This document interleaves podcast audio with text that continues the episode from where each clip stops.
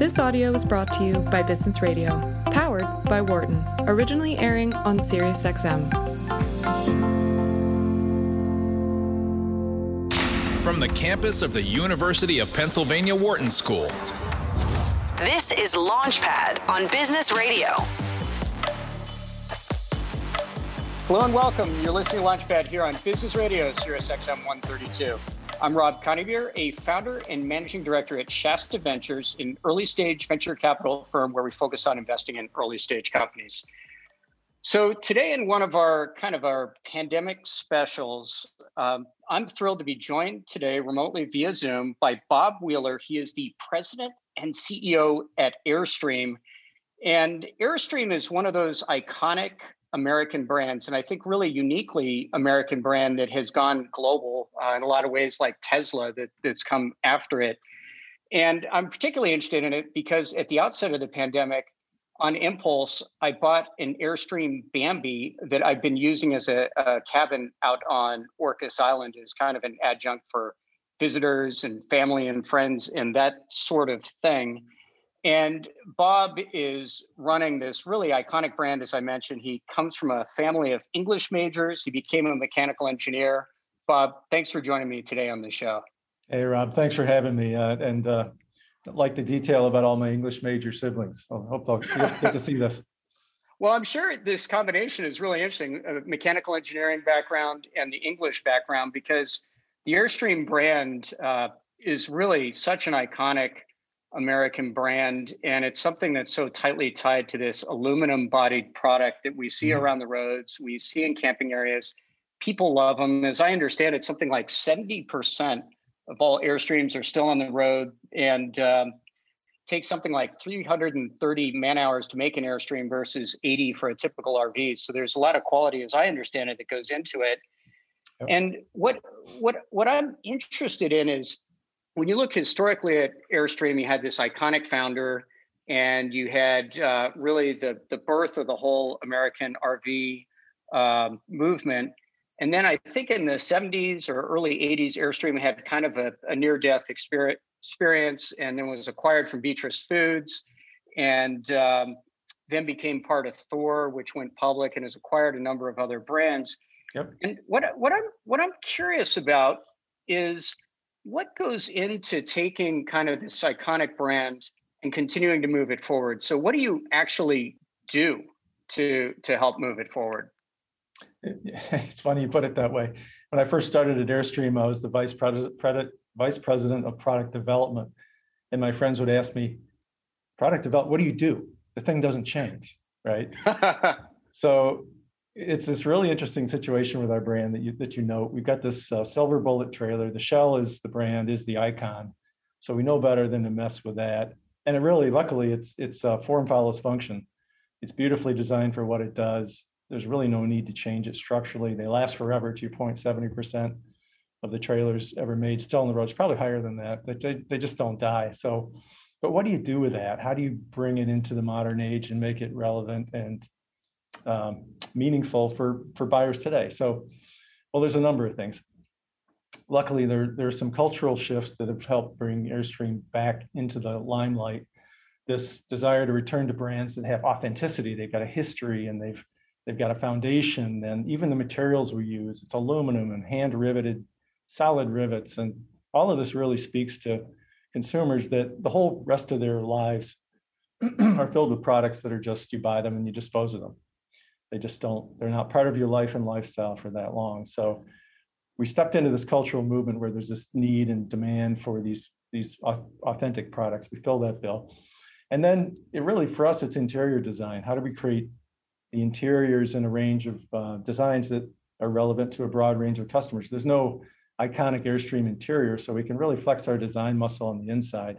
And we've got very modern sleek interiors and we've got very upscale residential interiors and kind of you know several spots in between. So certainly relevant design. Um, and then packing in all the technology that today's consumers expect. We've got a fully smart and connected line of trailers cloud enabled connectivity app control and then a great connected connectivity package that we can put in any trailer that allows you to get great wi-fi and, and travel and, and in many cases now do your job on the road So design, uh, distribution, you know, get the product out to where people are. Proximity matters, and we had a really weak distribution system. So people being able to see it somewhere relatively close to where they live. And then marketing, which for us is less about, we're, we're not selling an Airstream, we're selling a conduit to an experience. It's an enabler for your adventure. And for many people, they're so they're nervous about this idea of life on the road and they see the airstream and it just flips that switch. It's like i can do that. It gives them the courage to take that leap and and get out and have an adventure and meet new people and really change their life. So you know marketing distribution and product.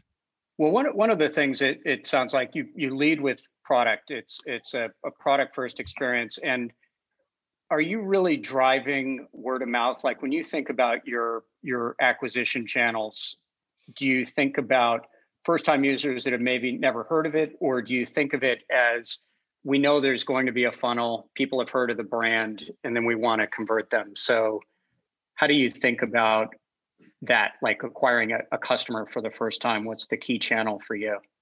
Yeah so to your point a lot of our buyers have known about airstream or one of those brands that gets talked about with Mustang and you know Levi's. We're kind of we're 90 years old this year, so we've been around a long time.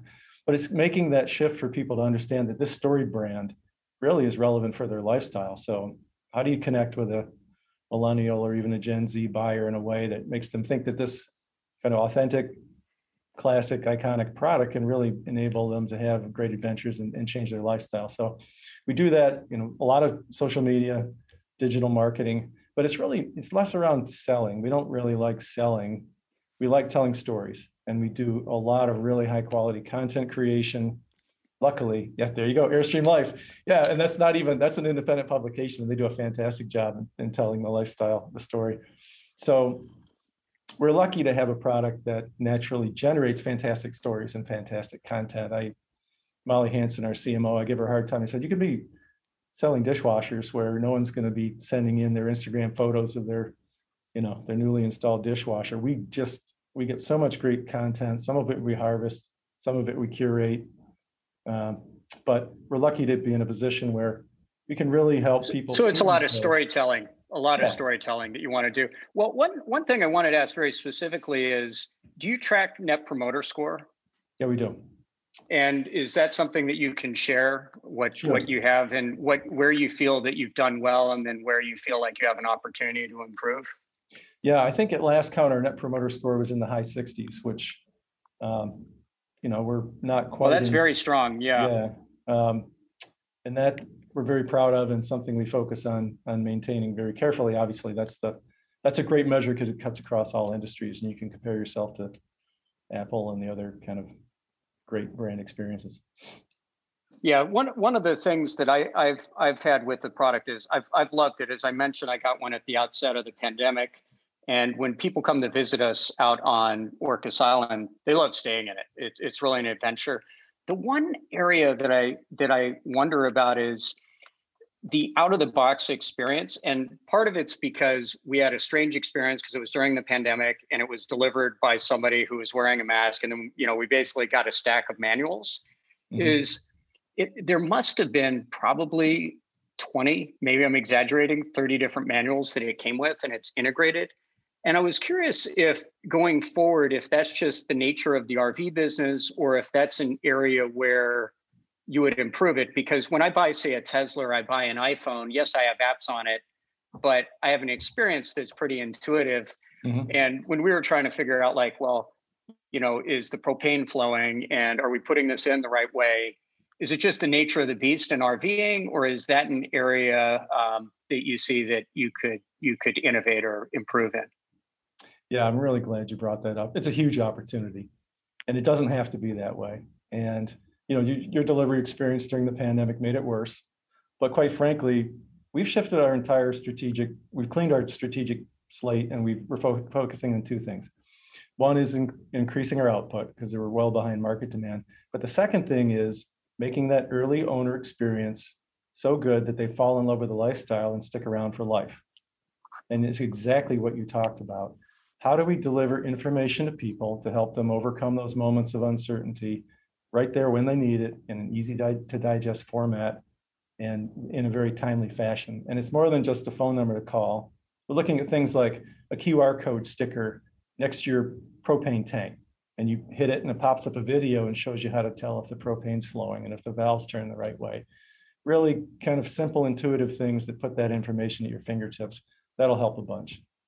So when you're doing that sort of thing, and, and actually it sounds really interesting, you have codes, you have ways that you can recognize around the trailer. Mm-hmm. Have you been hiring people to be able to build out the content that you want so that it's not just user generated content, but you know that for like a new version of the heater or something that was changed, et cetera, it's easy for people to see what to do in their app or on their phone. Yeah, we have uh, we've taken that responsibility on ourselves. Our our user generated content tends to be more pretty pictures but the nuts and bolts stuff, we've been making videos left and right, posting them online, giving, putting them into channels that get them into users' hands when they need them. The QR code thing is in development. That'll be the next step. And then ultimately, we'd like a, you know, voice activated, hey, Airstream, show me the video on my uh, water heater. And the thing pops up, uh, you know, with an Amazon enabled, Alexa enabled uh, functionality. So it's incremental, but to your point, it, the experience could and should be better. So for a typical buyer, do they typically own one Airstream or do they tend to be repeat purchasers? Do they upgrade? You know, when you think about, say, the lifetime value of a new customer that comes in, what do you expect to happen? Well, we call it uh, two foot itis. So it's it's two feet every two years. That tends to be the cycle. Oh, People two feet in, longer? Two feet longer every two years. Okay. And, you know, you're you're going to be our prototype because people come in and they buy a Bambi, which is a great way to get into the brand and fits your lifestyle. But then as they get used to it, want to travel more, maybe have a kid or two, you know, they start to get they're in love with the lifestyle. They don't want to give it up. So they come in and trade to bigger and bigger, and their confidence to tow a bigger trailers there once they've had a little time. So, you know, the lifetime value, you know, we know Airstreamers that have owned 15, 16. Holy cow. Decades. Yeah, no kidding. Okay you know, more typically it's maybe three or four over a span of 20 years. So that's quite a bit, actually. And do you think about how to facilitate the sale of a trailer so that it makes it easier for people to move into another one? Yeah, I mean, our dealers, um, our dealers often joke, "Can't you make us a few good used ones?" Because used Airstreams, they have a dealers have a waiting list. Typically, people looking for used units. So when somebody brings one in for a trade or they're thinking about upgrading, they can give them a fantastic offer on that used product because they know they've got it sold almost instantly to somebody on the list. So it really, for people that are thinking about trading up, they can get fantastic money out of their used unit and the dealer wins, they win. It really works well. And a lot of Airstreams get sold in the private market as well. So if you're just tuning in, I'm Rob Coneybeer, and you're listening to Launchpad on Business Radio, Sirius XM 132. And I am joined today via Zoom by Bob Wheeler the CEO of Airstream. So uh, a few months ago, uh, Jeff Cavins, who is the CEO of Outdoorsy, joined me on the show. Mm-hmm. And it, uh, have you met Jeff or have you talked to Jeff before? I don't know Jeff. I know a lot about Outdoorsy itself. Sure. Yeah. So so Outdoorsy is for people that aren't familiar with it. It's basically uh, a marketplace where people can resell or actually rent out their RV when they're not using it. And Jeff, when he got outdoorsy started, was actually an Airstream fanatic. He bought, uh, I forget which one it was. I think it was a Flying Cloud, which I believe is your most popular model, mm-hmm. and drove it all over the country to basically talk to tons and tons and tons of people that are RVers. What do you think is the impact of kind of peer-to-peer rentals of trailers? What do you think that does to the market overall, and what's the impact for Airstream? No, that, that's a great question. You would think it might take away from the retail activity because if you can rent it, you don't have to buy it. What we've found, and I think Outdoorsy would back this up, is a different customer. It's not somebody that's going to be an owner. Uh, they're not interested in that long-term commitment to the lifestyle. They want to take a vacation. So they're serving that customer. Um, we're serving people that want to own a home on wheels. And the idea of somebody else staying in it and you know sleeping in the bed it seems a little weird. So we, we found that the two markets have kind of diverged. Yeah, it's we're we're early investors in a company called Turo, which is the world's largest peer-to-peer car rental marketplace. Yeah, right, sure. And what we found with Turo in particular is it allows people to, like, if it's individuals that are buying them, they can actually afford something more expensive than they hmm. would have otherwise. And it's. Right. also they find that Tesla's, for example, I think another brand that that you you would you would probably admire, uh, has have actually done really well on the platform because people are interested in trying them out and seeing what they're what they're like. Right. Sure. Yeah, that makes a lot of sense. And uh, I think, I don't know, there's something less personal about a car though, right? You know, you know, there's a kitchen and bedroom and bathroom and it's, it's like, you know. Oh, that's true. That's where you Right. slept, right? Right, And- yeah. So yeah. for people that they buy this Airstream and they give them names, they're like kids and they have, you know, stories and pictures. And I think for a lot of our owners, they're so attached to their Airstream, the idea of, of renting it out to somebody seems a little, a little strange, but I, you know, it's, it's obviously works well in the car market and for brands like Tesla that are aspirational and a little different, it, it seems to really fit. Well, well, talking about brands, what are uh, what's maybe your favorite brand that's not obvious? So, I mean, we are, we're all familiar with Tesla and we're all familiar with Apple. We're we're kind of, you know, everybody I'm sure listening has hears about these brands all the time. But is there a brand, uh, whether it's around a hobby or something that you look at that you find really inspirational? Um, let's see, that's a good question. Um, well, I ride, uh, you know, I ride my road bike and I've kind of fallen down that rabbit hole. Tried to extract myself from, uh, you know, getting a nicer and nicer bikes. I've got a bike called a Boardman, uh, just well-made, well-marketed, kind of a niche, niche brand. You don't see it every time when you go out riding with a bunch of guys. Um, you know, I respect what they've done as a company it's probably not well known to your listeners, but uh, but, there's a, actually there's a lot of bike brands like that. Enthusiasts. Yeah, it's and- interesting. There are definitely a lot of niche brands that are out there that range from ones that are maybe a bit larger, like Seven, down to Steelman or all, all sorts of things. Yeah. What, what's the Yeah. frame made out of? uh, a carbon curiosity. Fiber. It is carbon fiber. Okay. So you're using exotic new materials.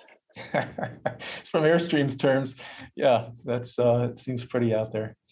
Yeah. So, so going back to what we had, I had mentioned at the outset, Airstream is part of Thor Industries, I believe, a publicly traded company that has about a $6.5 billion market cap. And in 2020 did roughly $8 billion in revenue. And Thor has a number of brands. And, and my sense from looking at the brands is Airstream is clearly a halo brand for the organization overall. What's it like and does it have any day-to-day implications for kind of how you run the company? Do you get operational advantages? You know, what, what are maybe the drawbacks at times? What's it like being a, a division of Thor? You know, really, Rob, it's it's the best of all things, and I'm not just sucking up to my. but- okay. Thor. Industries is a Tell me know, they're- they're a holding company of a bunch of subsidiaries. So, you know, Thor was founded with Airstream. They were founded to buy Airstream back in 1980, so we're their longest held property. And uh, yes, their Halo brand, uh, the premium brand in the lineup. But Thor is um, the core of their DNA is decentralization. They want the companies that they own to be able to make decisions based on market information, bottom up decision making, quick to respond don't have to go back to the mothership to get everything approved and decided. So I think total Thor employment count at Thor Industries corporate is 60, 65 people. And for a company with 8 billion and over 10 billion, if you look at their foreign um, subsidiaries, that's, that's pretty good. So I've got the best job. I get to run this company with, make my own calls. I don't have a board of directors you know, Thor keeps an eye on things. I get my report card every month when the financials come out and uh, they're very, they put a lot of faith and confidence in their presidents and really, I couldn't ask for a better situation. Do you, do you get together with the CEOs or with the teams from the other companies to share best practices? So like, do you have retreats uh, once or twice a year or how do you, how do you learn from each other if you do that within Thor? Yeah, it's interesting you asked that. Thor, because they're they're an acquisitions company, they're hiring companies that were competing head to head and you know duking it out in the marketplace in every retail market in the US. So now all of a sudden you're supposed to be, you know, brother and sister in this under this umbrella. So for a lot of years there was a lot of this kind of infighting and not much cooperation between these, these four companies. But under the current leadership, they've really started to bring the companies together to do exactly that, share best practices. What can we optimize without getting in your way? You know, how can we leverage our purchasing power to get better pricing and better supply in a way that helps you and doesn't trample on your independence? They never get into the product. They're like, that's where the magic differences are. But we do get together as presidents once a month now on Zoom, and uh, it's it's informational. We talk about things that affect the industry and affect the companies. The best practices sharing happens at other levels, and that's really in development. That's starting really to kick in with Thor, and it's uh, it's going to add a whole new layer of value for for Thor and its investors. Yeah, I mean, I, I, I could imagine that it can be pretty interesting. And do you have swim lanes to a certain extent? So I'm guessing that Airstream is really a premium brand. If one of the other RV manufacturers started to make headway into that market, how how would that would it resolve itself just in the marketplace, or how is that handled? Yeah, Thor does not have a product rationalization scheme. So if somebody else wanted to start making aluminum trailers, uh, they'd be welcome to do it and, and compete on their own two legs. But who would make a round travel trailer, Rob? It's crazy. Yeah, no, I I understand. Well, plus there's also, I'm sure there are a lot of uh, trade secrets and intellectual property that you've built up over time. That whether it's somebody within Thor, or outside of Thor, it wouldn't be rational for them to do it to to just copy your strategy because what ends up happening is people are like, well, how's it different than Airstream? Right. But I could see where things are the same as, you know, you've you've talked in interviews before about boondocking features. So this idea of going off the grid with your trailer where you're not going into an RV park or an RV hookup and you have things like solar and larger battery panels and gray water recycling. And I've got to believe you're experimenting with SpaceX Starlink and stuff like that so that people can get high speed internet wherever mm-hmm. they are. Uh, is that the type of thing that you would share between Thor companies, like how to, you know, what's what are the best practices or who are the best vendors that you would consider partnering with? Yeah, uh, t- typically how it works is in that kind of a situation, if we've done the legwork and gotten with a partner and worked out a deal and gotten the equipment just right for the RV application, but we knew that Thor would want it or some other Thor companies, we would ask for a year of exclusivity or at least six months where we can go to market, get the PR splash, get the early sales and acknowledgement for the brand, and then it would be made available to the rest of the Thor companies. So that's kind of the best of both things. That must make for some interesting discussions, though, because like anything else, you're deciding, well, is it three months? Is it six months? Is it 12 mm-hmm. months? Especially if it's something that's that's really interesting. Um, yeah, no, it's it's it's it's fascinating. I've got to believe being part of an organization like that. And when I look at Thor, I see that it's it looks like it's a lot of Midwestern. Maybe there's manufacturing facilities in, in Oregon as well. Mm-hmm. How much of an international component is there to Thor, or is it primarily an American company?